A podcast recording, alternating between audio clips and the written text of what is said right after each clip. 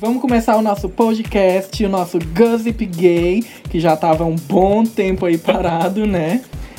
Hoje eu tô aqui com dois convidados, tô com o Everton e com o Diego. Dá oi aí pro povo, gente. Oi, galera. Oi, pessoal. Boa noite. Então, fazia um tempinho que a gente tava parado, porque enfim, né? A gente é ocupada. A gente tava fazendo outras coisas, viajando, curtindo a vida. Então, a gente foi apurando o que fazer, como era que ia ficar bacana e tudo mais, e a gente decidiu abordar essa artista, no mínimo, como dizer, hiteira. Essa artista que a gente vai abordar aqui hoje é dona de vários hits. O Diego, no caso, foi chamado aqui hoje porque ele é um especialista em quem? Presente! Jennifer Lopez. Hello, J-Lo. Bom, então, eu como especialista, eu sou suspeito para falar da J-Lo, porque eu já acompanho a carreira dela há 14 anos, eu virei fã dela em 2002, então já tem um tempo que eu vejo tudo que ela vai fazendo aí. E o que eu acho mais interessante nela, é que eu acho ela multitalentosa, na minha visão. Ela não tem um talento nato específico. Eu acho que ela consegue se dar bem em várias áreas, assim. Então ela não é uma excelente cantora, mas ela é uma cantora boa. Ela não é uma dançarina nata, mas ela é uma ótima dançarina. Então eu acho que ela é boa em vários campos. Concordo. Talvez por isso ela esteja há muito tempo na mídia. Concordo. E é muito engraçado como ela consegue sempre aparecer na mídia. Ela tá há muitos anos aí na indústria e ela sempre arrumou alguma coisa para aparecer, nem que seja um filme, um seriado, um programa, uma música nova, enfim. Ela sempre dá um jeito de estar na boca do povo. E você, Everton, seu amorzinho pela J-Lo? Bem, o que eu penso da Jennifer Lopez também é um pouco do que o Diego falou. Eu conheci ela, na verdade, pela época que foi lançado a Anaconda, né? Eita. Então, realmente foi o primeiro trabalho que eu vi dela. E pra mim foi uma surpresa ver que ela era uma excelente cantora quando eu descobri isso, né? Na época também do filme da Selena.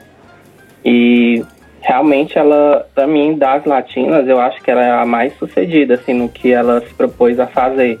E ela realmente é bem talentosa em tudo que ela se promete, né, a fazer. Eu gosto bastante, eu tenho acompanhado a carreira dela desde então e sempre achei assim que os hits que ela lança são bem divertidos, animados. O pessoal às vezes critica, fala que é um pouco farofado, mas é o tipo de música que eu gosto, é o tipo de música que me anima e que me dá vontade de ouvir sempre. É verdade. Vamos combinar que a gente tá falando de pop, né? Então pop tem que ser isso, tem que ser algo que anime, algo descontraído. Então, realmente, como o Diego tava falando, é uma coisa totalmente... Ela se propõe a isso. O que J-Lo faz, o que ela promete, ela faz. Pelo menos na parte de música, né? Acho que até o singlezinho mais... fraquinho que ela lança, ela tem esse poder de arrastar ele até onde ela puder e tirar dele o máximo que ela conseguir. Depois que ela inventa aí essas parcerias dela com o Pitbull, que o diga, né? Quase uma dupla sertaneja, né? Mas eu acho assim, essa obrigação do pop ser conceitual, né, como a gente costuma falar, é mais recente isso. Eu acho que antigamente não tinha essa obrigação. O pop era pop e não precisava ter conceito. Era simplesmente para divertir e entreter as pessoas. Hoje a gente vê que as pessoas querem coisas mais conceituais, né? Ai, tem que ter uma história por trás da música, do clipe. Eu não acho que o pop tem que ser assim. Eu, inclusive, acho que tá ficando bem chato. Eu acho que acaba ficando muito linear, assim, os artistas eles acabam ficando muito parecidos, né, uns com os outros, nessa questão de ser conceitual. Eu gosto de vez em quando ter uma que quebra assim a rotina e volta a trazer pra gente o que a gente ouvia antigamente, né? E mesmo não deixando de ser atual, porque as músicas que a Jennifer Lopez tem lançado agora também têm sido bem divertidas ainda de ouvir, como na época. Ela continua seguindo essa linha do pop mais divertido. E eu gosto disso. Eu lembro bastante, assim, de tudo que a J-Lo fazia na época. Aqui vocês lembram, né? Todo mundo morou aqui, lembra da TV União. Quem é que não lembra dos clipes? Quem não lembra? Dos clipes da J-Lo. Inclusive, a abertura do Clube Pop era um clipe da Jennifer Lopez. Era aquele que tá saindo na piscina, você lembrou. Ainda é, eu acho. Que, inclusive...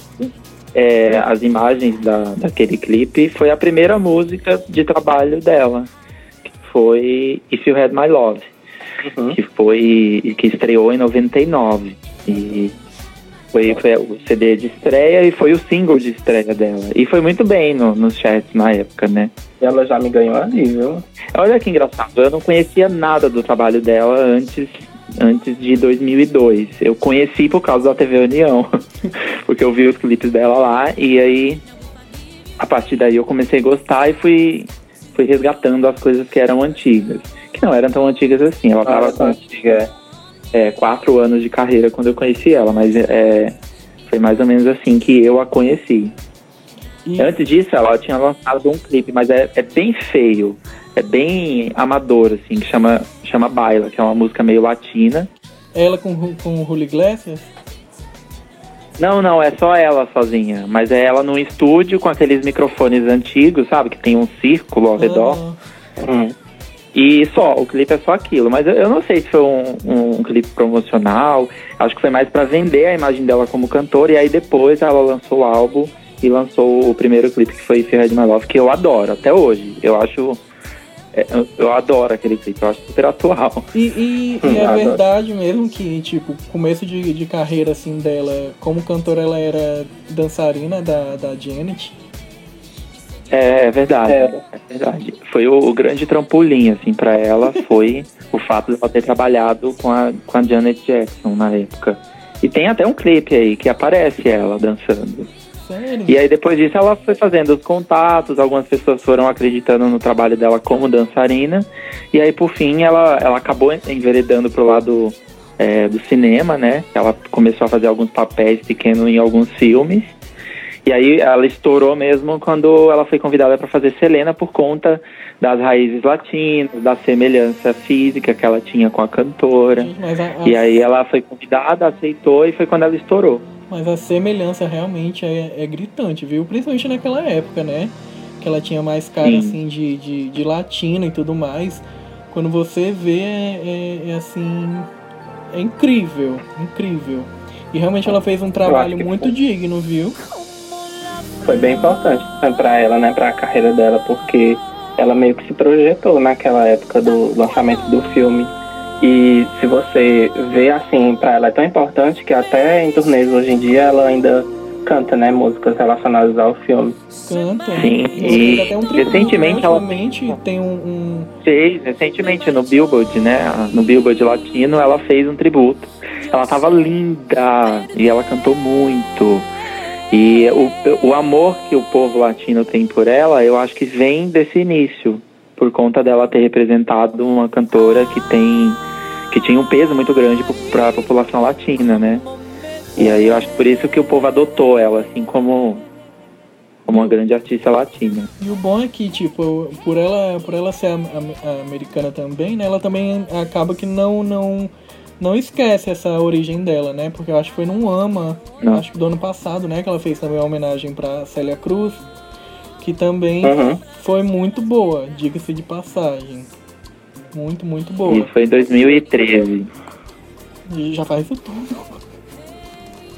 Já. O último AMA ela apresentou, na verdade, né? E aí ela fez aquela abertura que ela não cantou. Ela só dançou todos os hits do ano. Ah, é verdade. Foi o último AMA que ela... Foi bem interessante também.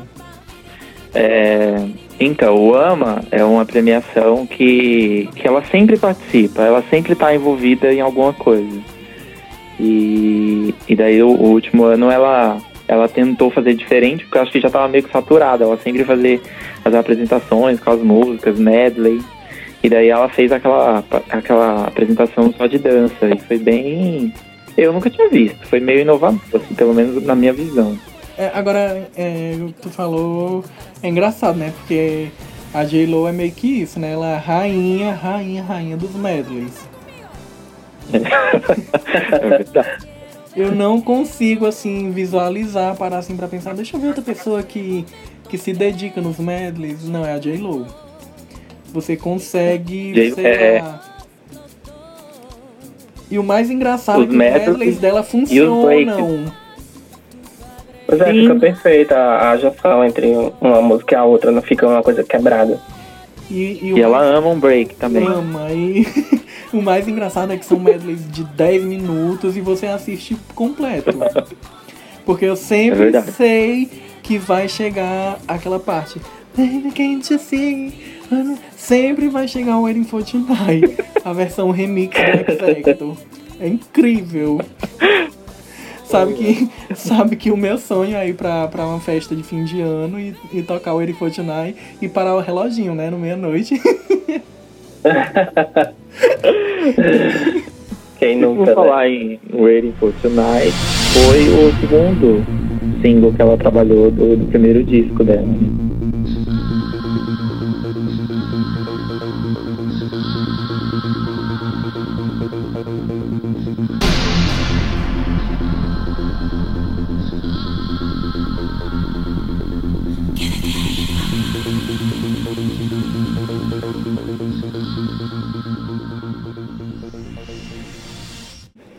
Antes ela lançou No Me Ames, até então o Marc Anthony. Eu acho terrível essa música, gente. Ah, eu gosto. Eu não gosto.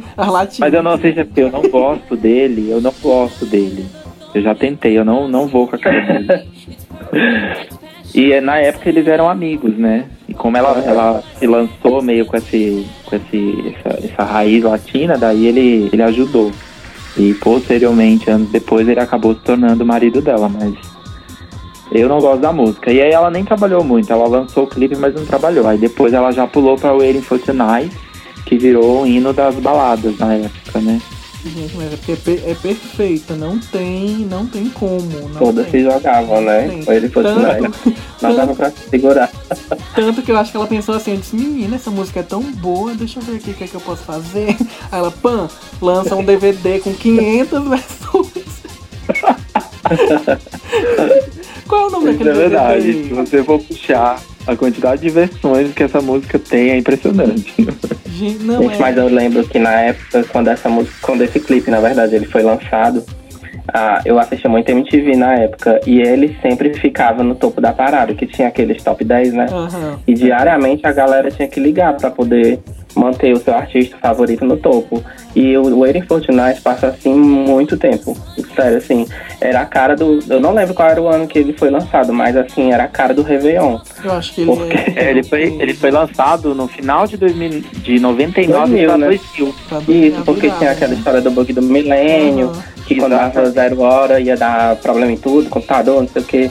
Aí era muito moderno, assim, pra época, eu acho. Era como, assim, ele levava do mais natural, né? Como que era, tipo, na Amazônia, né? Era o clipe. Aí ela ia pra um lugar isolado que tinha uma rave, uma balada, sei lá. E aquela galera dançando entre aqueles lasers. Eu achava, assim, super moderno e divertido ao mesmo tempo. Por falar em Amazônia, ela aproveitou as gravações de Anaconda pra fazer os takes do clipe? Não, eu acredito que ela deve ter gostado do clima. Ela falou, vamos trazer esse clima pro clipe. É, acho que ela tava ali, né, pensando, menino, acho que dá pra fazer um negócio aqui, traz aqui a câmera pra fazer um negócio. Gente, pelo amor.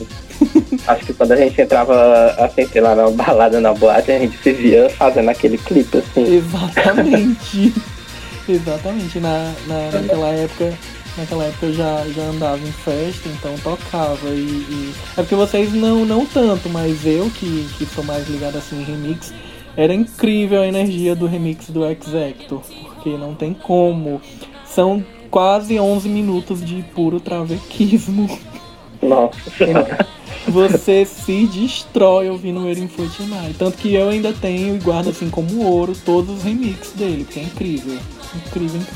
É, verdade. Bom, mas aí, passando adiante, ela... em 2001, ela lançou o segundo álbum dela, que foi o J-Lo, né? Que levou a... Que aí foi criado a marca J-Lo. Até então, as pessoas tinham como Jennifer Lopez, um dos rappers que ela trabalhou, acho que o Puff Daddy, que apelidou ela de J-Lo, e aí ela usou como uma marca, assim. E aí foi quando ela lançou o CD J-Lo. E o primeiro single foi Love Don't Cost a Thing. Gente! Amor! É um hino. Cara da TV União. Cara, sim, cara. Eu adoro esse clipe e adoro essa música. Aí eu acho que já ela começou a sair um pouco daquela visão de latina. E aí ela começou a ficar um pouco mais americanizada, digamos assim. Uhum. E aí começou os features infinitos, que ela tem vários na carreira, né? Muito! Demais. Gente, não, mas aqui só que pra deixar registrado, eu amo aquele encarte todo trabalhado no jeans. Eu gosto também. Eu acho chiquérrimo. Tem uns óculos coloridos. Eu lembro que em 2001, 2002, estourou essa moda de óculos coloridos. Era óculos azul, laranja. Uhum. E no encarte ela tá óculos laranja. Coisa bem Anastácia. E eu adoro essa era dela. Essa era do J-Lo, pra mim, é ótima, assim. Era o pop puro. Tanto que Love Don't Cost a Thing, Play... I'm Real, nossa, muito bom. Muito bom. I'm Gonna Be Alright, gente. Então, apesar de ser... eu achava que eram clipes bem produzidos, assim, era bem investida. A gravadora realmente dava um suporte legal pra ela na época. Sim, dava realmente. Os clipes eram muito bem trabalhados. Tanto os cenários como as coreografias, era muito legal.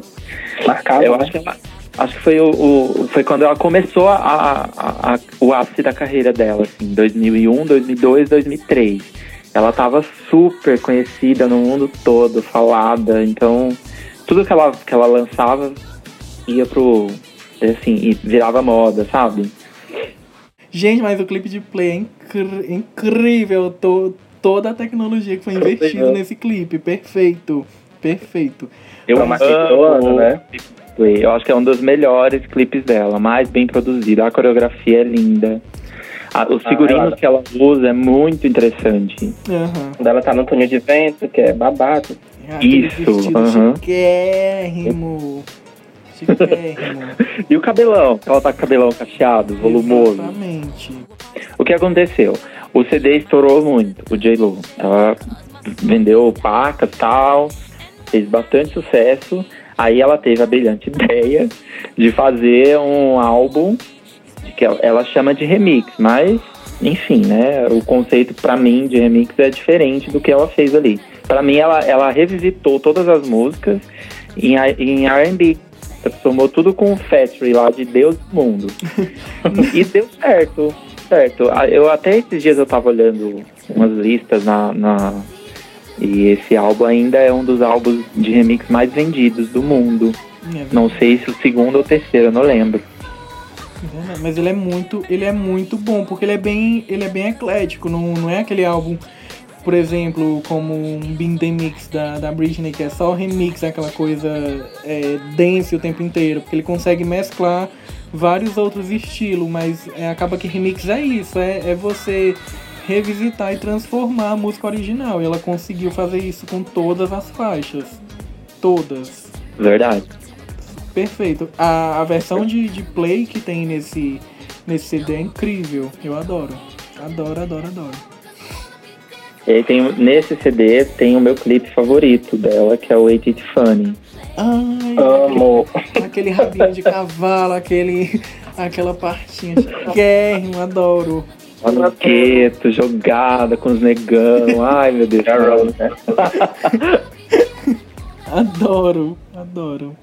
É o meu clipe favorito dela. Eu amo essa música, eu adoro o clipe. Não tem uma história muito, nem uma grande produção no clipe, mas é muito gostoso de ver e a música é muito boa de ouvir. Eu adoro. Aí depois vem o quê? Vem o próximo álbum dela, é o This Is Me? Não. This Is Me, tem, que pra mim, na minha opinião, é o melhor álbum dela até hoje. E aí foi quando, isso foi no final de 2002, quando ela lançou esse álbum, foi quando eu conheci ela com a música Jenny from the Block, que não saía da Jovem Pan. Toda hora que você ligasse na Jovem Pan, tava tocando Jenny from the Block. A polêmica, né? E aí virou aquela polêmica, foi quando ela conseguiu chegar no ápice da carreira, né? Ela ficou super conhecida e super falada na mídia inteira do mundo por conta do casamento, né, do noivado dela com o Ben Affleck. Uhum. E até hoje eu acho que ele é o grande amor da vida do filho, mas eu sinto que ela nunca esqueceu ele. Mas lindo daquele jeito, não sei se seria amor de coisa. Nem eu, né? E hoje ainda sendo baixo, minha filha. Não tá fácil pra ninguém. Não tá fácil pra ninguém, viu, fia? Eu acho que ela ficou com tanto desgosto que ela destruiu o casamento dela com aquele seco velho.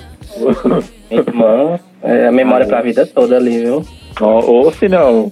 Ai, que homem maravilhoso. Nossa, e ela era tão louca, apaixonada por ele, que o Disney é praticamente o romance, né? Conta toda a história deles dois. Tem uma música só pra ele que ela colocou no álbum, que chama Dear Ben. E o clipe de Jennifer on the Block é com ele, né? Ela no dia a dia com ele. Uhum. E é bem legal. O álbum é muito bom, gente. Pra quem nunca ouviu e nunca pegou esse álbum pra ouvir todo, ouça, porque é muito bom. Além de ter todo R&B, né? Ele é muito R&B. Ah, não é, gente. Que destruiu, assim, aquela releitura que ela fez do Flashdance no I'm Glad, acho que deixou todo mundo assim de boca aberta, porque ela tanto pode mostrar o lado dela musical, né, como dançarina também, porque aquele clipe assim, é um primor. Se você assistir até hoje em dia, você vê que ele facilmente não é datado, ele é como se fosse um clipe que foi feito ontem, assim, perfeito. Ele é atemporal, ele é um clipe atemporal, você pode assistir daqui 20 anos, ele vai ser ótimo, do mesmo jeito. É verdade, apesar dela ultimamente, como a gente tava conversando nos bastidores, né, tá, sei lá, dando uma shadezinha na música, ninguém entende o porquê, né?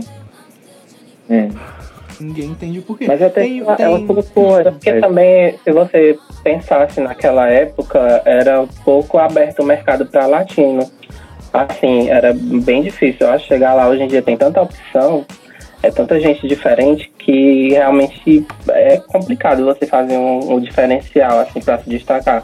Hoje em dia você tem, sei lá, um Rick Martin, tem o Maluma, o Prince Royce, exatamente. Então eu acho que Shakira, né, conseguiu, sei lá, chegar a atingir públicos americanos. Então realmente tinha uma comparação muito grande, eu acho, às vezes. E é diferente, assim, uma latina chegar e tomar o lugar de várias americanas que já estavam aí no topo da parada. É verdade. E tem o clipe de... Sim, eu ia falar do clipe de All I Have. Pode falar? Que é lindo. Eu amo aquela música. Amo. É cheio de música boa. E, inclusive, tem até uma música da Carly Simon que ela regravou, que tá nesse álbum também.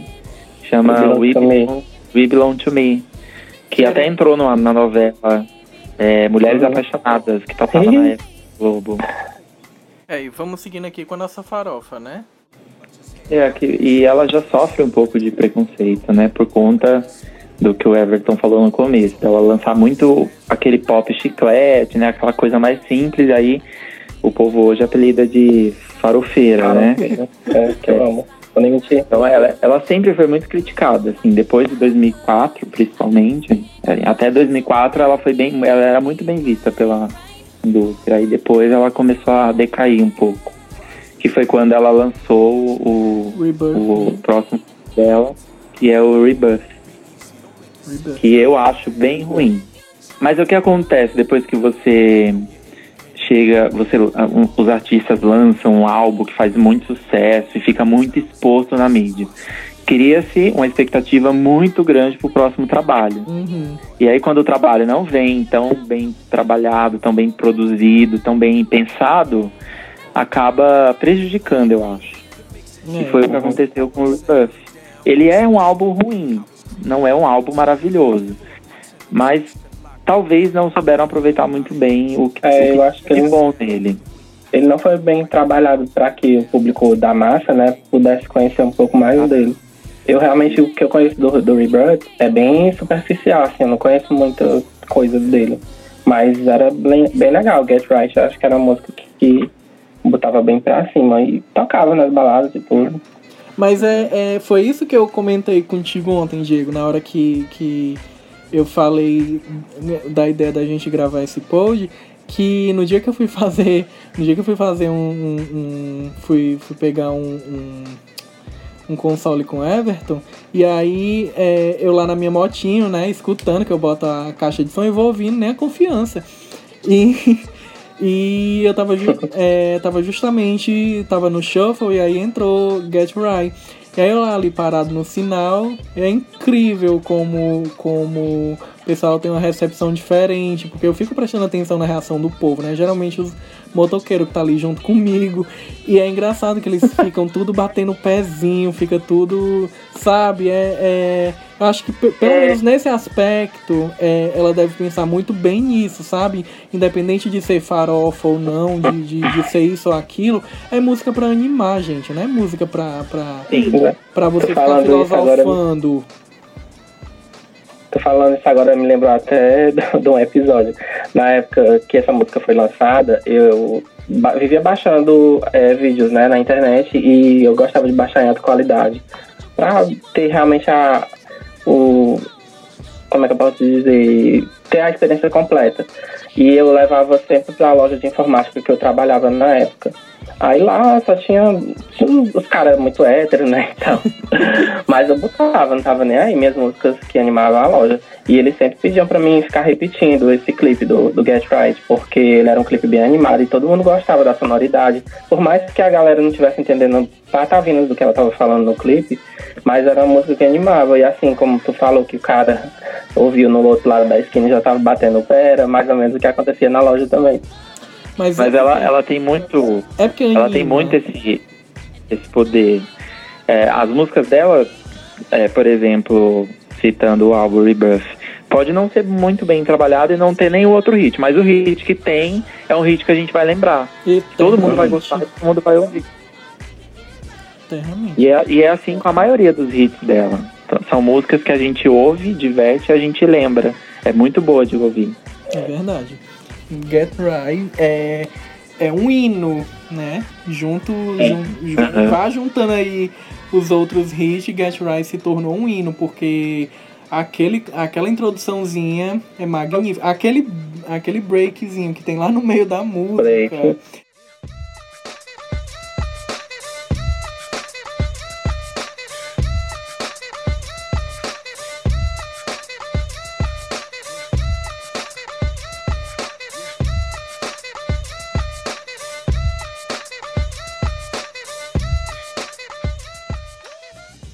Gente, é perfeito. É mais um break que ela adora, né? E pode vir mais, se for. Parece que ela usava um cajado, né, pra dançar. Sim, a bengala. A bengala. Aquela performance, eu acho que é do NRJ, né? Uma performance que ela tá toda de branco, que ela desce uma escadaria. Isso mesmo. Gente, é muito perfeita aquela performance. É icônica aquela performance. Ela com o cabelo escorridíssimo, que eu fiquei em pânico de inveja. E por falar em Get Right, a primeira turnê que ela fez, né, que foi a Dance Again, ela abre com Get Right. A outra música. Não tinha que ter. E eu tive. Todo mundo aqui teve o prazer de ir, né? Ah, é verdade. Com certeza. Gente, é incrível a abertura daquele show. É incrível. Muito bom. Eu lembro que eu arrepiei, assim, da cabeça aos pés. Gente, foi uma experiência única. Foi único. Uma pena não ter um registro oficial, né, dessa turnê. Eu acho ela maravilhosa. Gata, eu tenho o meu bem amador, meu registro. Não, eu digo assim, lançado mesmo pela gravadora. Ah, tem, até tem, né? Mas é um formato, um documentário e eu achei meio nada a ver. Achei, eu não gosto muito não desse tipo de... Uhum. É culpa da Beyoncé. Fala uma música. Ah, eu não gosto. Prefiro show direto. Culpa da Beyoncé. É, eu acho que ela... A Beyoncé que lançou essa moda de misturar show com documentário. Maldita a hora que ela lançou isso. Porque daí a Rihanna fez, a J-Lo, todas fizeram. Isso aí meio que comprometeu. Mas a culpa também não é só da Beyoncé não, porque Madonna já fez, né? No I'm Going to Tell a Secret. Ah, é. Ela, deixou de lançar o DVD da Reinventation pra lançar aquele documentário. Que é um documentário muito bom se viesse como um disco bônus, que é coisa que a Kylie faz, né? Mas aqui é outro tópico. Mas a época que eu acho que a Madonna fez isso na época da Reinvention é porque ela era muito cheia de restrições, né? Tinha muita questão política e tudo, aí ela tinha que fazer diferente. Coisa que a J-Lo não tinha, né? Dava pra ter lançado. Gente, não, e hoje em dia você tem tanta possibilidade. Tá na minha memória mesmo. Tem tanta possibilidade, porque tipo grava um DVD duplo, bota um DVD do show, ela quer botar o documentáriozinho dela pra mostrar ela, o dia a dia, bota um DVD bônus, ou então bota um Blu-ray, o Blu-ray cabe tudo, minha gente.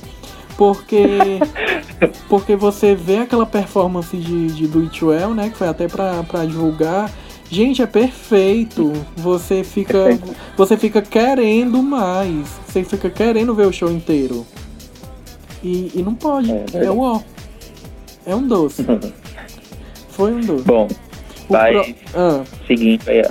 Bom, depois aí de 2005, que ela foi ladeira abaixo... Aí ela tentou ir mais ladeira abaixo, né? Porque 2007 foi Como Amo na Mulher. Foi o álbum todo em espanhol. Ela meio que ficou perdida. Aí foi a época que ela se separou do Ben Affleck. Aí ela ficou super depressiva e tal, não sei o quê. Meses depois ela me aparece casada com o Marc Anthony. Aí ele influenciou totalmente. Pra levar pra baixo, obviamente, porque eu me Então, o que eu acho que aconteceu? Ele influenciou totalmente a carreira dela. E aí foi quando ela decidiu lançar aquele fatídico álbum em espanhol. Que, convenhamos, gente, é um álbum muito bem produzido. É sim, as letras das músicas são bem bonitas forte, e tal. É um álbum muito cansativo, muito sofrido. É difícil de ouvir. Não, mas olhe... Todas podem falar o que for dele, mas se a gente for puxar assim pra época do lançamento, que acho que nessa época tu ainda morava aqui, né, Diego? Aqui em Fortaleza. Morava. E eu lembro de correr ali na locadora, né? Menino, pra baixar 5 mega, você gastava acho que uns 40 minutos pra você baixar esses 5 mega. Né, a qualidade 120 kbps, cansado, ninguém entendia nada. E aí eu lembro que vazou, né, a música, na verdade, não foi nem lançada, tinha vazado. E aí eu cheguei correndo e liguei lá pro orelhão do Diego. Disse, Diego, a música lançou. E eu lembro que eu falei com tanta riqueza de detalhe como era a música. Falei como iniciava, como era mais ou menos a letra. E a gente ficou, nossa, mas é em espanhol, como é que vai ser isso aqui? Como é que vai funcionar a Jennifer Lopez em espanhol nas rádios, né? E, na verdade, na carreira da gata, né? Só que na verdade não funcionou. E ao mesmo tempo, mas pra vocês verem como são as coisas, né? Porque às vezes a gente recebe o álbum de um jeito... E passa-se alguns anos e você vai revisitar, que é coisa que hoje em dia, com outra mentalidade, acaba fazendo. E ele é um álbum perfeito, porque eu gosto de música espanhol, né? Todo mundo sabe, quem me conhece. E ele tem umas letras tão profundas, é como o Diego falou. Ele é um álbum muito bem produzido, a sonoridade dele, sabe? Não tem o que falar, ele é impecável. Ele talvez tenha sido mal recebido justamente por ser um álbum em espanhol. Mas aí ela tentou até a última gota, né? Porque que existe É uma música boa. É uma música muito boa. Acho que Me Haces Falta também virou single, né? Virou. Tem um clipe que conta a história, que ela é uma policial e ela acaba se apaixonando pelo... É uma linha meio Salt. Ela acaba se apaixonando pelo cara que ela tinha que prender. É bonito o clipe e a música é linda também. Na verdade, o CD é bonito. Só que é um CD difícil de engolir, porque ele não é povão. Ele não é um CD que você põe pra ouvir, pra fazer faxina na sua casa. Não, esse é um álbum... Uma coisa mais refinada, né? Esse é um álbum pra você ouvir, você colocar o seu fonezinho do ouvido, você ali, na hora que você vai se deitar, você coloca e você vai capturando as letras. Você vai ali e fica...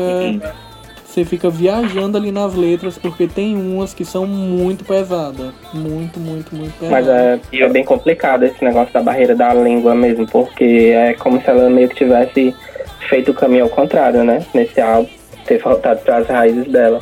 E pra gente brasileiro, que tá acostumado, sei lá, a ver artistas, às vezes, de novela, mexicana e tudo, e a barreira da língua não ser tão distante, porque tem coisas que a gente consegue interpretar, pra gente não seja tão ruim. Mas pro mercado americano eu acho que foi bem complicado, né? Não, foi demais, né? O espanhol tem isso, são letras muito fortes que tem o poder de ou lhe botar pra cima, como a música latina é, ou é muito animada, ou então quando é pra ser pra ele jogar lá pra baixo, ele vai junto. Sofrência pura, né? Totalmente. E tem por arriesgarmos também, né? Que acho que é isso que falam, né? É, por arisgarnos. Por arisgarnos. Ela gravou o clipe junto... Na verdade, não, ela não gravou o clipe, né? Ela retirou um trecho do show que ela fez com o Marc Anthony. Porque nessa época, ela saiu em turnê com ele. Então tinha um show que era... Ela já estava grávida, ela engravidou nessa época. E ela começou a fazer o show com ele de turnê, que era dividido.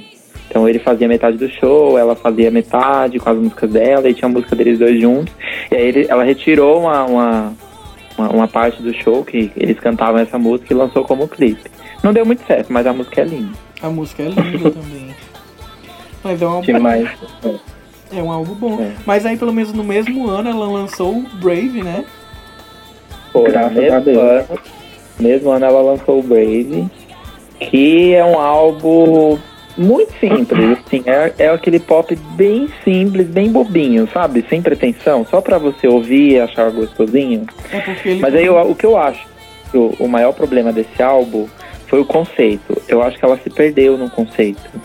Ela lançou o álbum pensando numa coisa, e aí nas performances, nos clipes, vinha outra coisa totalmente diferente. Aí ela tava grávida, e aí ela não conseguiu trabalhar no álbum. Então foi tudo perdido, foi uma era toda perdida. Mas eu gosto bastante. É um álbum muito... Assim, pra mim, né, escutando hoje em dia ele, eu consigo escutar ele do começo ao fim. Boto aqui pra tocar, vou fazer minha boa faxina, lavar minhas roupas, consigo ouvir inteiro. Tipo, Holy Don't Drop. Holy Don't Drop é um hit. É um hitaço. Nossa, eu amo. Do It Well. Você vê, sente falta, né? Ouvindo ele, você vê várias músicas desse álbum que podia ter virado single. Aí como o Jake fala, ela na época da gravidez, né? Ele foi meio que esquecido, porque ela já não tinha mais força pra estar trabalhando o álbum. E às vezes eu acho que a imagem ela marca tanto que é importante lançar esses singles e virar clipe, porque fica a marca registrada e a gente, né, meio que fixa na cabeça. Aí como isso não aconteceu, ele meio que ficou esquecido, mas é um álbum muito bom. Inclusive a música, título do álbum é maravilhosa. Exatamente. E eu acho que é o meu hino de despedida de Fortaleza, né, Luan? Hino de despedida. Tem um videozinho... Eu lembro que quando eu cheguei aqui, você tinha feito um vídeo. Sim. E a música de fundo da despedida era Brave. É muito emotivo essa música. Ela tem tem assim uma história. Ela tem uma história por trás dela. É verdade. Do It Well. Eu amo Do It Well. Eu gosto. Hoje eu não consigo gostar tanto, mas na época eu gostei. Eu lembro que eu viciei na época. Hoje eu ouço, eu acho um pouco bobinha.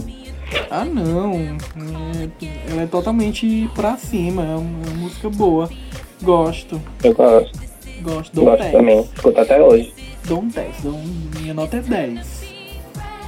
10. Próximo álbum a gente vai pro Love. Só levantando um ponto aí, que o Love deu um puta problema pra ela, porque ela tinha feito o CD, trabalhado nele todo já tava meio que pronto, e aí vazou. E aí foi horrível a aceitação, que inclusive ela começou a trabalhar como primeiro single, Lobotion. Uhum. Não sei, ela pronuncia de um jeito, mas a gente fala de outro. Quem é que não lembra daquela queda dela, né? Ai, meu Deus. Quem não lembra da queda, aonde? No AMA. Sempre no AMA. Ela tem uma maldição no AMA que eu vou tentar te dizer. Eu acho que é naquela performance que ela vai cantar, que ela canta, sei lá, tem todo um problema ali, né? Porque ela começa cantando o quê, meu Deus? Until Beat No More, é? Que isso. Ela já tá faltando o ar. Esquece a letra, tá faltando ar. E aí depois ela canta Papi, e no Papi o carro ela não canta abre. Papi. Gente! Isso foi em 2011. Ela vai antes do outro, né? Em 2010 ela foi pra lançar a Lobotan, e aí ela caiu. Aí em 2011 ela foi, esqueceu a letra. Então é sempre um probleminha. Foi no que a gente tava conversando aqui no começo, foi no AMA também que ela fez o tributo à Celia Cruz? Foi, em 2013. Em 2013 ela fez o... Em 2012 ela não foi. Aí em 2013 ela fez o tributo, em 2014 ela lançou First Love, e em 2015 ela fez o número de dança. Que na parte lá da... 2016. Que ela vai, que os dançarinos tiram a roupa dela, né? Aquela roupa colorida, que ela vai ficar com outra roupa, fica um pedaço do pano. Fica um pedaço do pano. No braço dela, gente, é incrível. Tudo que tiver pra acontecer, acontece com a J-Lo. No AMA. É, tadinho. Mas também foi muito massa, né? Na época, acho que foi uma das músicas assim que chamou, principalmente da gente brasileira, por causa do Calma, né? Que lembrava lá o No On The Floor. Uhum. Ah, tá. On The Floor, você fala? Isso. Sim. Na verdade, assim, foi a volta dela pro mercado, porque depois que ela sumiu lá em 2008, né, com o Brave, aí ela ficou 2008, 2009, sumida. Em 2010 ela começou a trabalhar no álbum, só que aí vazou as músicas do álbum, que inclusive tinha Lobotans e tinha uma outra música que ela tinha gravado com Pitbull, que chama Fresh Out The Oven. E foi horrível a recepção, todo mundo odiou, os fãs metendo pau. E aí ela, o que ela fez? Desistiu de lançar essas músicas que ela já tinha gravado. E aí ela refez todo o álbum. E aí foi quando surgiu On The Floor, que até então foi. Aí foi quando ela decidiu que ia ser o primeiro single do álbum. Ela pegou algumas músicas que ela tinha regravado do álbum que vazou. Ela usou algumas músicas, só que ela pegou outras novas. E aí refez o conceito do álbum e lançou. E aí On The Floor foi quando ela voltou com tudo pra música, assim. Porque a música estourou demais, o clipe estourou muito. E aí junto com isso ela começou o American Idol. Então ela tava super na mídia, super demais. Ela voltou com tudo. Total. E convenhamos, On The Floor é outro hino, né? Misericórdia, que tocou, não tá escrito. Gente, eu me lembro que na época era uma época de carnaval, eu acho, e assim, não tinha pra música de carnaval, não. Era On The Floor direto, de 24 horas por dia. Todo mundo quebrando, bebo, dançando, tava nem aí. Mas eu acho que isso se deve ao fato da música ter uma pegada latina, né? Por causa da... Eu esqueci o nome da música verdadeira. O sample, né? Era do Calma, né? O sample da... Chorando Se Foi, né? Chorando Se Foi. Que tinha até muito remix também, que misturava as duas músicas, era engraçado, sim. Era legal. Estourou muito, gente. Na turnê que ela fez aqui no Brasil, ela começava justamente com a versão em português, né? português. É? Era. Ah, eu não, aqui ela não cantou. Ela cantou normal. Gata que ela cantou, a gente. Eu não sei se foi por conta que o povo começou a cantar, né? Mas eu sei que. Aqui foi assim. Aqui a gente comandou um show.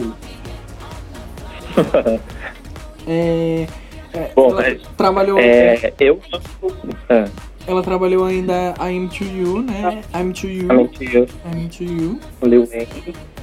Que, gente, eu nunca vi ela tão bela num clipe. Aquele turbante eu queria pra mim. Com aquele vestido agarrado naquelas pedras, naquela pirâmide. Misericórdia, como pode? Ela tá linda mesmo. Eu adoro aquele clipe. Uma maquiagem chique. E aí, como os clipes, ela tá vestido.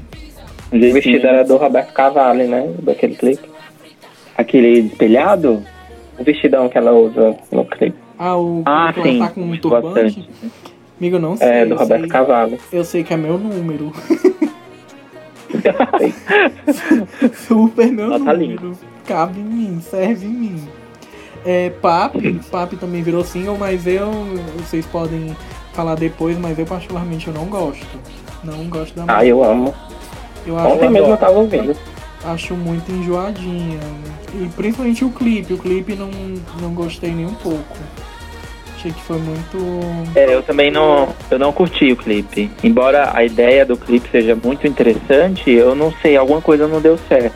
É porque ele é bobinho, né? O começo da história, eu acho que talvez seja isso, que não chama tanta atenção dele.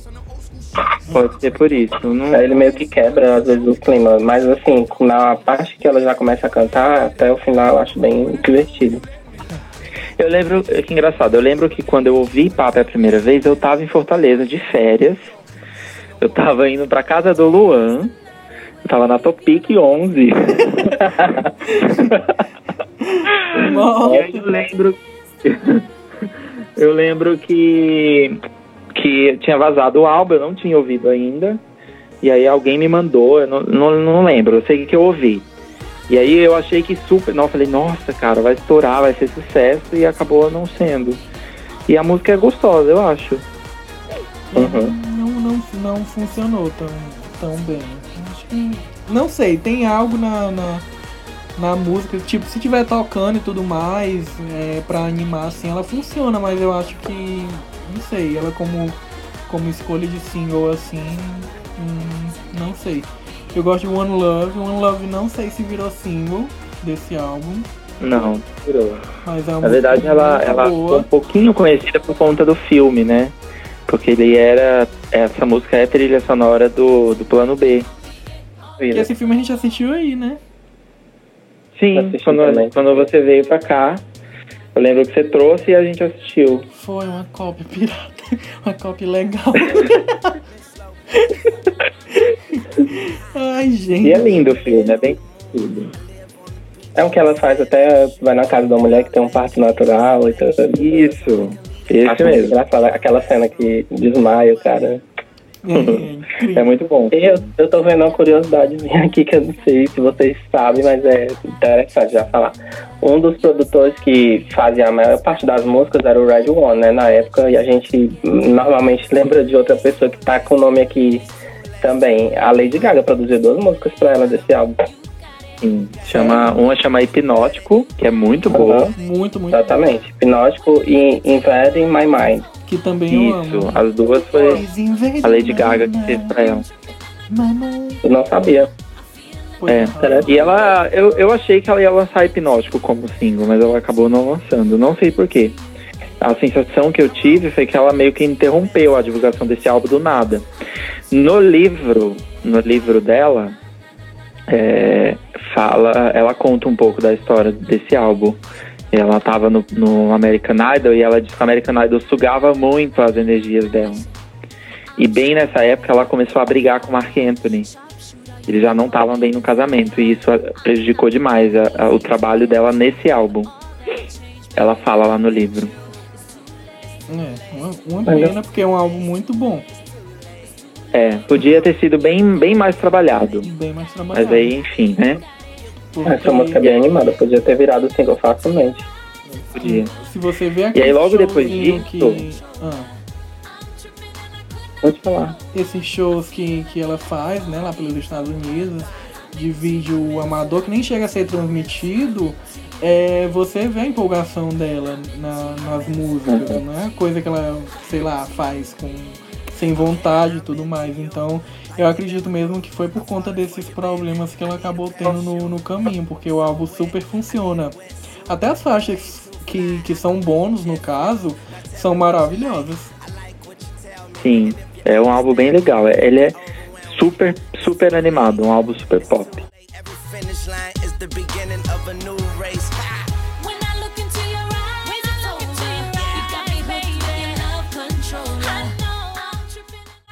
E aí, bem depois disso, foi quando ela decidiu separar, né, do Marc Anthony. Graças. Aí ela decidiu sair do programa.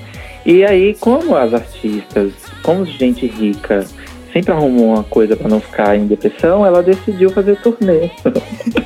Ótimo. Para o nosso deleite. No livro dela, ela conta bem detalhadamente, sabe? Ela tava sofrendo, chorando, que ela não aguentava ficar em casa, que ela tava super deprimida. E aí ela falou, pra sair da depressão eu vou fazer uma turnê. Ah, que praia. E aí todo mundo achou que ela era louca, porque ela nunca tinha feito uma turnê, né? Ela fez aquele show lá de Porto Rico, que ela inclusive gravou um DVD, mas ela nunca tinha saído em turnê. Let's Get Loud. Let's Get Loud. Isso. Que eu amo. A Let's Get Loud. Eu amo. Eu acho muito Criança Esperança, sabe? Pau. Eu acho super. Toda vez que eu assisto, parece que eu tô assistindo Criança Esperança. Eu lembro.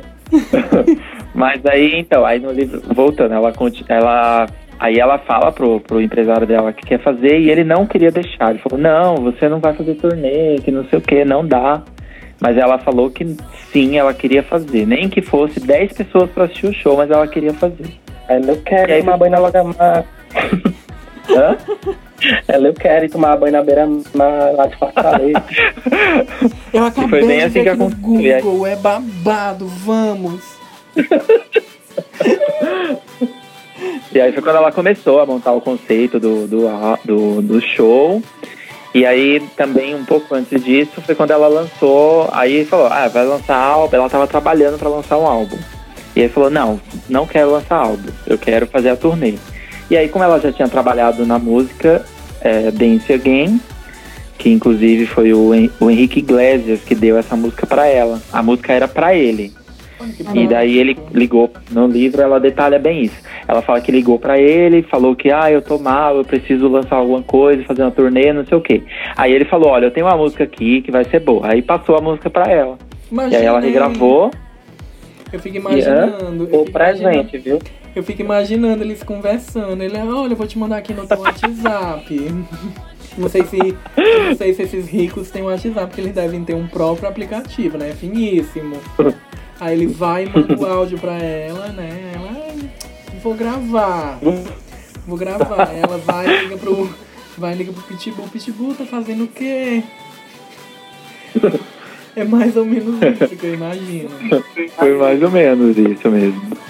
E daí ela gravou a música, e aí ela decidiu que a turnê ia se chamar essa música porque ela tinha passado pela depressão, e ela falou que sempre dá pra voltar a dançar. Sempre. Sempre. Que apesar de tudo, a gente tem que dançar novamente. Todos pensavam que ela estava na pior, né? Então... Super. E aí foi quando ela montou o conceito da turnê e tal. Que assim, eu não li, assim, muita gente criticou, pelo menos as pessoas que são próximas de mim, por conta do público, né, das vendagens. Eu não sei se isso é tão importante pra ela, porque pelo que ela conta no livro, as sensações de estar na turnê, os fãs, os países que visita, aquela correria é o que vale a pena pra eles, não essa... quantidade de venda de ingresso, show lotado, não sei o quê. Também, apesar de que isso meio que acaba mexendo, né? Porque a pessoa fica pensando... o artista, né? Fica pensando assim, nossa, talvez ele tenha uma outra imagem e ele acaba, querendo ou não, conhecendo, vendo a capacidade que ele tem, né? Como artista, assim, sei lá, pra lotar. Eu acredito que seja mais ou menos assim que eles pensam. É, talvez ela já tivesse ideia de que ela não ia conseguir lotar estádios. Não sei, ela não deixa isso expresso no livro. O que ela deixa realmente são as sensações que ela teve quando ela vai nos hotéis, que tem fãs esperando, a sensação que ela tem quando ela acaba os shows, enfim. É, inclusive, eu acho que, se eu não me engano, ela cita, não no livro, mas no documentário, passa um pouco do show que ela fez em Recife, que choveu pra caramba. Ah, é verdade. E foi um dos melhores shows, assim, que ela, as sensações que ela teve, ela conta lá que foi um dos melhores. E quando você assiste no documentário, né, porque documentário tem essas coisas de fazer toda aquela dramatização, né, é a cara da Madonna, essas coisas. Sempre em bastidor de show da Madonna, que tá chovendo, ela faz uma cena, ela faz aquela oração, pede ajuda pra todo mundo, aí fica mostrando a cena do show e fica falando, a voz dela de fundo, dizendo, ai, quando está chovendo é uma zona de guerra, e não sei o que, todos os meus guerreiros. E a J-Lo, eu acho que a J-Lo tava assistindo algum documentário da Madonna e pensou, gente, choveu num show meu. Vou usar, né? Vou usar, eu acho que dá pra fazer bem aqui. Eu acho que os artistas, eles são tão técnicos, assim, em certas coisas, que qualquer coisa que sai fora do eixo, eles já ficam logo desesperados. É, e olha que interessante, realmente isso é verdade, sabia? Porque eu percebi isso no show de São Paulo, que não foi só dela, né? Foi um festival e teve outro artista. Né? Uhum. E um pouco antes dela entrar, a Kelly Clarkson entrou. E a Kelly Clarkson, ela não tem roteiro nenhum. Ela entra de calça jeans, gorda, estourando lá, e cantou. Ela precisa de um telão. Passa não, nem telão. Tinha telão. Era só a banda dela e só. Não tinha mais nada. Mas, assim, foi super animado, sabe? Foi super legal. E ok, e tal, ela cantou lá um hit atrás do outro, uma música atrás da outra, sem roteiro nenhum, o povo gritando, ela cantava as músicas que o povo gritava, ok, acabou o show.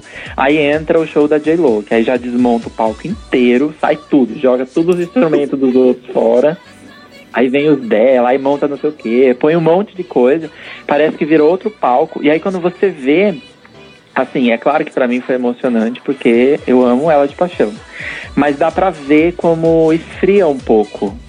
Porque é tudo roteirizado, cada coisa. Parece até que as falas já são treinadas. E tira toda a espontaneidade, sabe? Uhum. E aí eu fiquei parando assim, olha como é engraçado. A Kelly Clarkson, nada a ver, sem roteiro nenhum. Super natural, sabe? De vestido, de verdade. E com a J-Lo, embora tenha toda aquela produção e seja maravilhoso, a sensação é um pouco diferente. Eu acho que aqui foi um pouco diferente desse... Eu acho que aqui foi um pouco diferente desse de São Paulo, porque faziam muito tempo que aqui... O público daqui, na verdade, não era acostumado a receber show internacional, né? E na época foi super divulgado, assim, era em massivo mesmo, na TV, no rádio, em todo canto. E muita gente se mobilizou, inclusive de cidades vizinhas, para poder vir e ver o show. E apesar do ingresso na época ser considerado caro. Mas aí era as pessoas que estavam indo pro show realmente queriam ver o show da Jennifer Lopez. Diferente do festival que às vezes meio que leva o público de outros artistas também. A Ivete, ela abriu o show daqui. Mas eu tenho certeza de que a maioria da galera que foi pro show não foi pra ver a Ivete. Até porque a gente já tá acostumado, né? Ver a Ivete praticamente, sei lá, umas 5 vezes por ano aqui em Fortaleza. Uhum. Mas foi muito bom. Assim, a animação da galera e tudo. Foi perfeito. Puxando aqui o gancho já da Dance Again, né? Da turnê, como o Everton tava falando, a gente tava lá no mesmo local, então eu meio que posso confirmar o que ele realmente falou, porque realmente teve toda essa comoção, né? E eu não lembro, Everton, mas acho que ali foi também a estreia do centro de eventos, né? Com aquele... Foi a abertura do centro de eventos. A abertura do centro de eventos, que todo mundo tava aguardando, né? Pelo aquele pavilhão novo e tudo mais, pra ter espetáculo. Eles, na época, era bem falado que eles queriam abrir em grande estilo, né? E com um evento de grande porte, pra inclusive ser um teste do lugar. Aí foi quando eles resolveram trazer a turnê pra cá. A gente ajudou a testar aquela bagaça ali. E como o Everton falou, realmente aqui a gente é bem carente desse tipo de espetáculo, de artistas internacionais, porque é pop, né, por assim dizer. E quando, sei lá, começou os boatos, sei lá, virou uma loucura. E aí foi eu, minha irmã, um grupo de amigos, e a gente conseguiu um bom lugar lá na frente, tanto que naquela hora que ela chega ali perto do público e fica a cocada lá, que ela estendeu a mão, consegui pegar na mão dela, e aquela muvuca toda segurando as mãos por cima, foi toda aquela loucura, assim. Eu consigo lembrar desse dia com uma clareza tão grande, já faz um tempinho, né? Esse show foi o que? 2012. Já tem um tempinho. E eu falando agora, eu consigo lembrar como se fosse ontem, porque foi muito mágico. Superou até o da Beyoncé que teve aqui, que foi, sei lá, foi um mega show e tudo mais, mas o da J-Lo, eu não sei como é que ela se comportou no aquela energia, né? Uhum. Da galera. Eu não sei como ela se comportou em São Paulo, mas aqui ela estava super à vontade. Conversava o tempo inteiro com a gente, chegava perto, tirava foto, enfim, foi uma coisa muito espontânea. O da Ivete também, que ela abriu, ela já deu aquela mega animada, né? E nem com a passagem de tempo, assim, que rolou pra desmontar o da Ivete pra poder montar o dela, a galera se desanimou, porque tava todo mundo ali na vibe quando começou, e quando realmente começou o show, começou a tocar Get Right, pronto, ali se concretizou. E agora, eu não sei pra vocês, mas, gente, o que é você ver a J-Lo assim, cara a cara? Parece que a mulher tá com filtro, um Photoshop natural nela. É verdade. Ela é linda. O cabelo, eu fiquei em pânico. Você vê, assim, na TV, em clipe, essas coisas, você realmente acha que é coisa de foto. Porque é tudo feito ali, mas de perto não tem como, gente. A mulher é perfeita, belíssima. É. E é incrível como ela domina o palco. A presença de palco dela é muito perfeita. Incrível. A gente vai passar pro próximo álbum, que é o famigerado A.K.A. Eu gosto. Eu tenho horror a esse álbum. Gente, é o pior álbum da carreira dela. É muito ruim. É complicado. A gente enaltecer até agora. Mas como o nosso foco está single... Então... Eu gosto de 3 músicas, na verdade, desse álbum. Eu gosto de... Eu só gosto de... First Love, I Love You Papi e Buddy.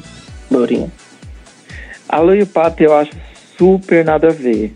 Não sei, eu não acho... Na verdade, eu me acostumei com ela. Eu gosto muito do clipe. Eu acho que no clipe ela tá linda demais. Mas a música eu acho...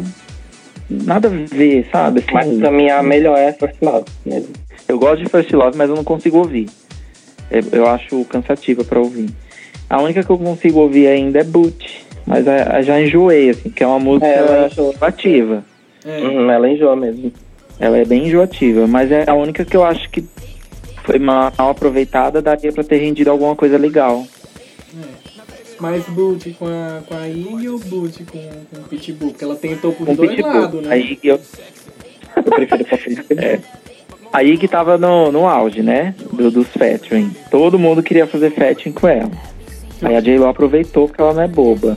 Mas não, eu acho que não ficou legal, não. O clipe é muito ruim. Uhum.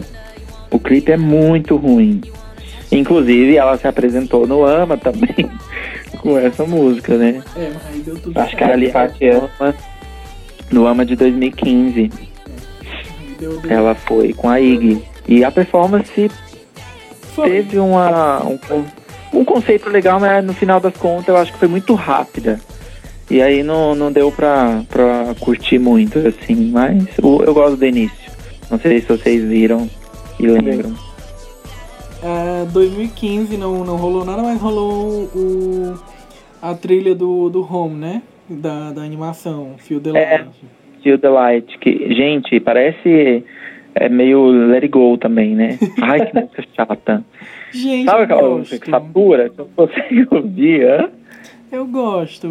Eu não, acho muito gostosa, bonitinho. Mas de tanto você ouvir, cansa. Então, mas eu acho que é porque eu não escutei muito, sabe? Porque eu vi no filme, eu assisti o filme e aí quando começou a tocar, eu disse, vai lá, J-Lo, eu nem me toquei. Depois eu fui ver no Spotify, depois eu vi aquela performance que ela fez, que eu acho que foi também no American Idol, foi? Foi no American Idol. Que rolou com aquele vestido, que agora todo mundo usa, né? Aquele conceito de... É uma tendência, né, meu amor? Gente, eu fico pensando, eles vendem, os artistas têm uma revista do Avon, né? Que fica lá o catálogo. Fica lá todo o catálogo. Olha, vestidos com projeções, é a nova tendência. Ai, ai. Fica em pânico. E agora a mulher tá fazendo feat com todo mundo, né? Até no Brasil reproduziram, né? A Patrícia Bravanel fez naquele programa lá, A Máquina da Fama. Eu não vou mentir que eu fico louco de curiosidade pra saber como é pra me fazer uma também. Lá no Iguatemi, ou então no Natal de Luz das Crianças, lá na Praça do Ferreira. Ai, ai. Bom, mas aí depois desse tema aí do filme, o último trabalho dela foi Ain't You Mama. Gente, que insuportável, música chata. Eu acho também. Eu gosto de ouvir, mas ela é chata. Não é uma música que você fica ouvindo muito tempo. Eu ouvi acho que uns 2-3 dias, depois eu não consigo mais ouvir. Ela lembra outras músicas que você, na verdade, tá ouvindo outra música que ela já fez. É. E é da Meghan Trainor, né? Essa música, ela que fez. Foi, não é pobre. Ninguém pede, ninguém encomenda mais, né? E quem produziu a música foi o Dr. Luke, né? Que tá naquela polêmica lá com a queixa. Ah, insuportável. Aí nada ajudou, né? Nada ajudou pra esse sim ser alguma coisa. E o clipe é assim, idêntico ao de Papi. É. Pois é. Aquela parte que ela tá na rua lá, com aquelas botas que a Rihanna deu pra ela. O Pio colou. Não, é igual. Eu não gosto. Não acho muito legal, não. Não funcionou. E o que vocês acharam da participação dela na Copa? Ai, gente, eu amei. Eu amei também. Eu adorei, eu adoro aquela música. Eu acho super divertida. É a cara da Copa. Uhum. E que, peraí, ela foi no AMA que ela se apresentou também. Foi o final do AMA. Ela deu aquele cheio. Então vamos organizar aqui na ordem cronológica. Peraí, ela deu só o completo, né? Ela deu aquele shadezinho básico na Claudia Leitte. Na Cláudia. Eu lembro dos memes. Cláudia Leitte, vem cá, mulher, vamos até embaixo. Ela, pela lateral. Então, recapitulando, 2013 ela fez o tributo. Então, 2013 ela fez o tributo pra Célia, 2014 foi da Copa, 2015 foi com a Iggy. Ela teve umas participações também com o Isin e a Adele, que ela fez 2 clipes com eles, o Follow the Leader e aquele Adrenalina.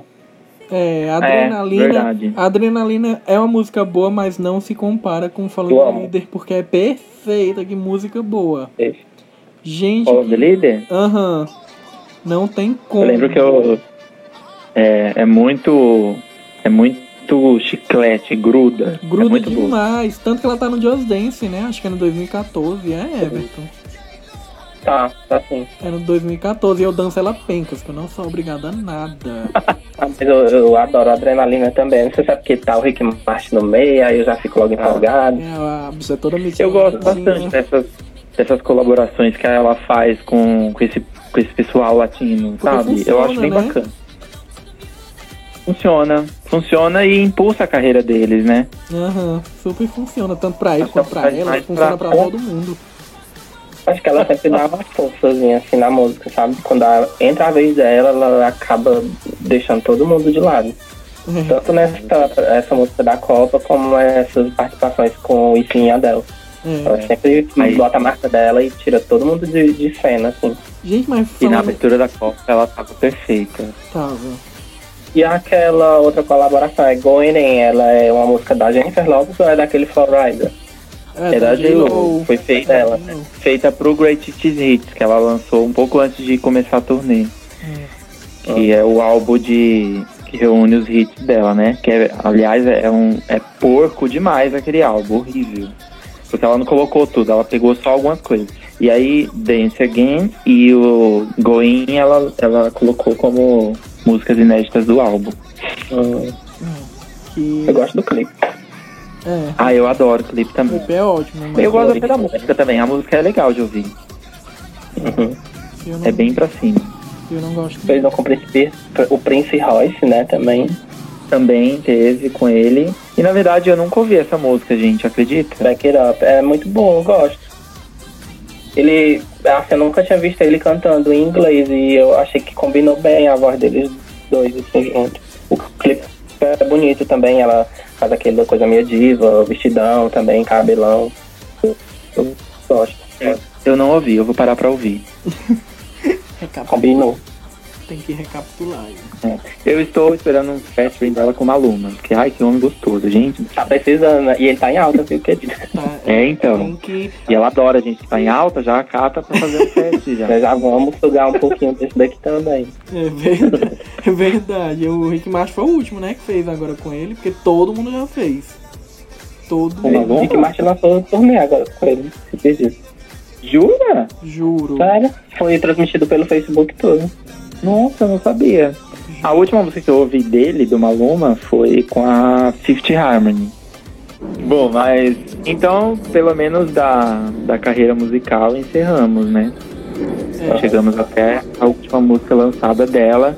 Vamos aguardar o que ela vai trazer agora, porque eu fiquei sabendo que ela tá gravando o álbum.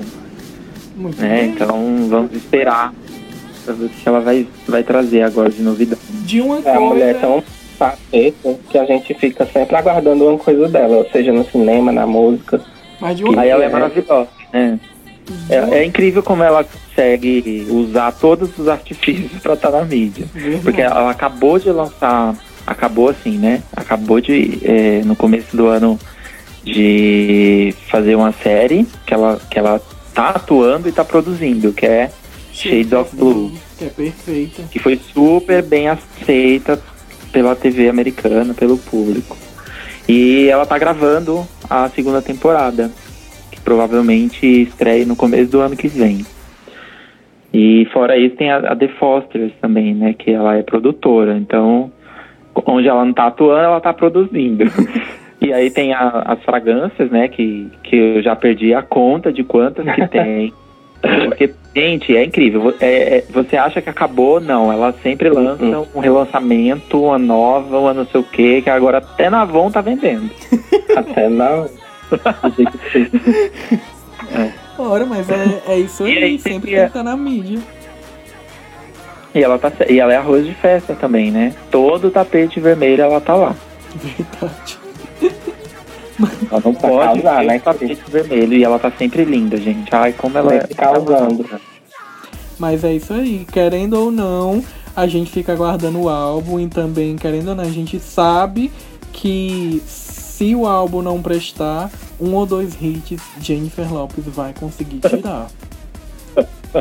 Isso é verdade. A gente pode esperar pelo menos um hit vai ter. Um hit vai ter. Então, fiquem no aguardo. Fiquem no aguardo, porque J-Lo sempre, sempre, sempre... E olha que a gente já, desde 2000, né? Se vocês estão iniciando agora, né? Não conhecem, vão lá revisitar a discografia da colega, porque o Spotify tá aí pra isso, né? Se você não tem a continha premium, vai no gratuito que dá certo. No YouTube. Vai na playlist no YouTube. Vai demais, no YouTube, escuta as propagandas do Banco do Brasil, mas dá certo. Então é isso. Pra quem não conhece a J-Lo, Tem muita coisa disponível dela em todo lugar. Em toda plataforma que você imaginar vai ter coisa. Vamos às considerações finais. E eu aconselho também... Vamos às considerações finais. O Diego encerra aí falando um pouquinho. Everton dá o parecer dele. Eu, gente, tô lembrando agora que no começo da gravação eu falei o nome dos meninos, não falei o meu, né? Não sou obrigada a nada. Mas sou o Luan. E... o que eu tinha pra falar da J-Lo já ficou aí nessa 1h30 que a gente tá aqui gravando. Acompanho ela já também há muito, muito, muito, muito tempo. É um artista que eu acho super louvável tudo que ela se propõe a fazer. É uma artista completa, por assim dizer. Porque como o Diego mesmo acabou de citar, ela se envolve em tudo. Então, agora é só aguardar os próximos hits. Gente, então, eu também, o meu parecer, assim, é meio como um fã, assim, por cima, né, da Jennifer Lopez. Não sou tão especialista quanto o Diego na carreira dela, mas é bem válido pra vocês que tiverem a oportunidade de revisitar a discografia dela e a filmografia também, porque ela fez muita coisa boa pra telonas também. Eu gosto bastante da Jennifer Lopez e espero que ela faça sucesso cada vez mais, que ela venha a lançar coisas que o projeto e a carreira dela, quanto mais melhor, assim, pra ficar bem divertido pra gente também, que gosta da farofada também. Viva a farofa! Amo, viva a farofa! Bom, e pra fechar, eu vou só falar, não sei se... eu acho bem difícil pessoas que iniciam no pop agora, né? As pessoas meio que já estão envolvidas, mas enfim, vejam a videografia dela. Eu acho que é a primeira coisa que tem que ver, porque eu acho que prende. Os vídeos dela são muito bons, principalmente os antigos, e aí, como eu falei, tá disponível nas plataformas, e como o Everton falou, ela também tem uma filmografia bem grande. Então, pra quem não sabe, tem Selena, tem Anaconda, que muita gente já assistiu e nem sabia que era ela. A Cela, gente. A Cela é maravilhosa. Então, a Cela, Nunca Mais, que pra mim é o melhor filme dela. Eu Nunca Mais. A Sogra também é muito bom. A Sogra é muito divertido. Gente, dá pra fazer um podcast só de filme da Jennifer Lopez. É incrível. A Sogra é muito bom. Plano B é muito bom. Plano B então, é assim, ótimo. E pra quem tem acesso ao Netflix, tem um filme lá que ela faz com a Viola Davis, que é muito bom também. Chama Lily e Eve, o nome do filme. Então, assim, como o Luan... Esse eu não vi. Tem lá no Netflix, tá? Lily e Eve. Eu já assisti, amigo. Eu tenho plano, tá? Então, assim, a J-Lo, ela é uma artista completa. É como eu falei lá no início do podcast, ela pode não ser excelente em cada uma das vertentes que ela vai, mas ela é muito boa em todas elas. Então ela pode não ser uma excelente cantora, com a voz potente, mas quando ela decide cantar, ela é uma cantora correta, ela é muito boa. Quando ela pode não ser uma atriz merecedora de Oscar, mas quando ela decide atuar, ela é muito boa. Então... Eu acho isso muito louvável na forma como ela conduz a carreira por todos os lados que ela decide ir. E eu acho que só por isso já merece uma atenção aí de todo mundo. Ok? Exatamente. Ok. Arrasem, J-Lo. Exatamente, arrasem.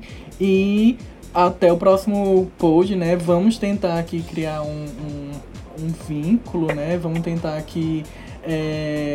Por mais que a gente sabe que isso aqui não vai gerar lucro pra lugar nenhum, né? Vamos ser sinceros, e muito menos a gente não tem pretensão de pegar um público, não sei o quê.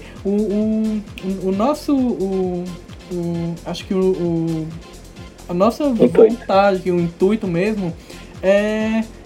sei lá, trocar uma ideia. A gente tá conversando aqui como... acho que todo mundo grava podcast mais ou menos nisso, né? Com esse intuito de trocar informação e meio que interagir. Então, se alguém estiver escutando e levar isso a sério, sei lá, descobrir um artista novo, que às vezes a gente principalmente esse povo mais novo que tá começando agora, é meio influenciado, né? Às vezes, né? Ai, Jennifer Lopez, não sei o quê. E tira suas próprias conclusões pelas conclusões dos outros e acaba tendo esse bloqueio. Mas vocês vão escutar as musiquinhas de fundo, jogar suas tetinhas juvenis. Então, vocês é mais ou menos isso. A gente tá aqui meio só pra nos entreter. E se acabar entretendo mais alguém, ótimo. A gente tá aqui pra isso. Né? Deixem seus comentáriozinhos aonde quer que dê pra comentar. E até o próximo pod, né? Que a gente vai tentar fazer agora com mais frequência. Esse agora dando certo. Sim. Porque o primeiro, gente... E quem quiser... Quem quiser, por favor, deixar temas, a gente pode estudar. Quem né? quiser me para mandar, o pro. Quem quiser me mandar brindes, né? J-Lo, se você estiver ouvindo isso, pode nos mandar edições especiais. Por favor, obrigado. Me ressarça de tudo que eu já gastei. Né? Então é isso, gente. Um beijo a beijo todos. Um dia lindo, um dia pop. E até a próxima. Tchau. Até a próxima, pessoal. Beijo. Adeus.